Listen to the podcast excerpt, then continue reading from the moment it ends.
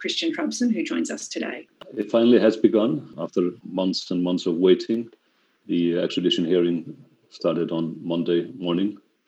Just a few words about the indictment uh, which Julian is facing. There are 18 counts, 17 of which are based on the Espionage Act of 1917, an archaic legal instrument that was never intended to be used against a journalist. This was a World War One legal instrument uh, against spies and spying.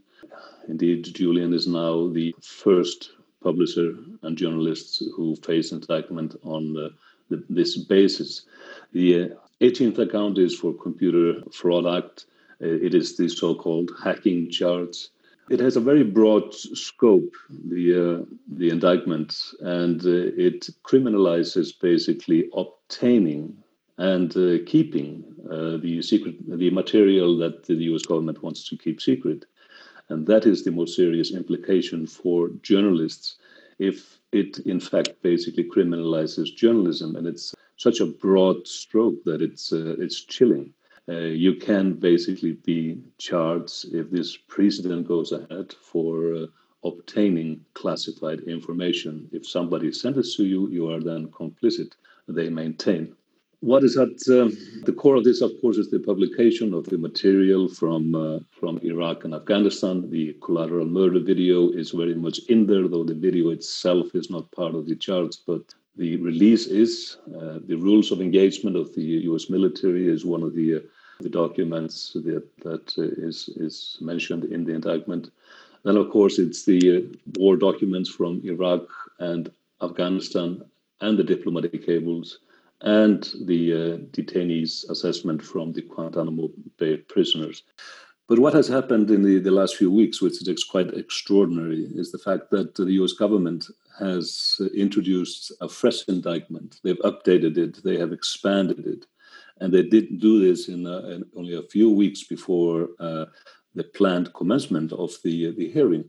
Remember that this began in February, it was postponed until May, then postponed again because of COVID until September in the end of August, only six weeks, uh, six or five weeks before uh, the planned uh, commencement of the, the hearing, they introduced a fresh in, indictment, which uh, is a total change in the narrative in the entire indictment. It's the same 18 counts, but they add on to it material that have very, very superficial, very little context to the, the actual count. But uh, it is an attempt to picture Julian as a hacker, as a, as a criminal. It's it's it's a PR stunt. However, the change was so big that they needed to make to make a new uh, extradition request and send that to the UK, and basically nullify all that the proceedings from February are now based on an, an obsolete indictment. So this is all happening in the last few weeks. And in practice, basically, Julian had to be released and rearrested in a holding cell uh, in the courtroom on Monday morning, put on remand again based on the new indictment. So this is very extraordinary and, uh, and an insult, of course, to the UK justice system that they feel that they are have the power to uh, to behave in this manner, and it's uh, it's extraordinary that it's allowed to go ahead because, of course, this was protested vigorously by Julian's lawyers. Uh, they are behaving like this is uh, their courtroom in the Eastern District of Virginia, where they can get uh, away with anything, basically.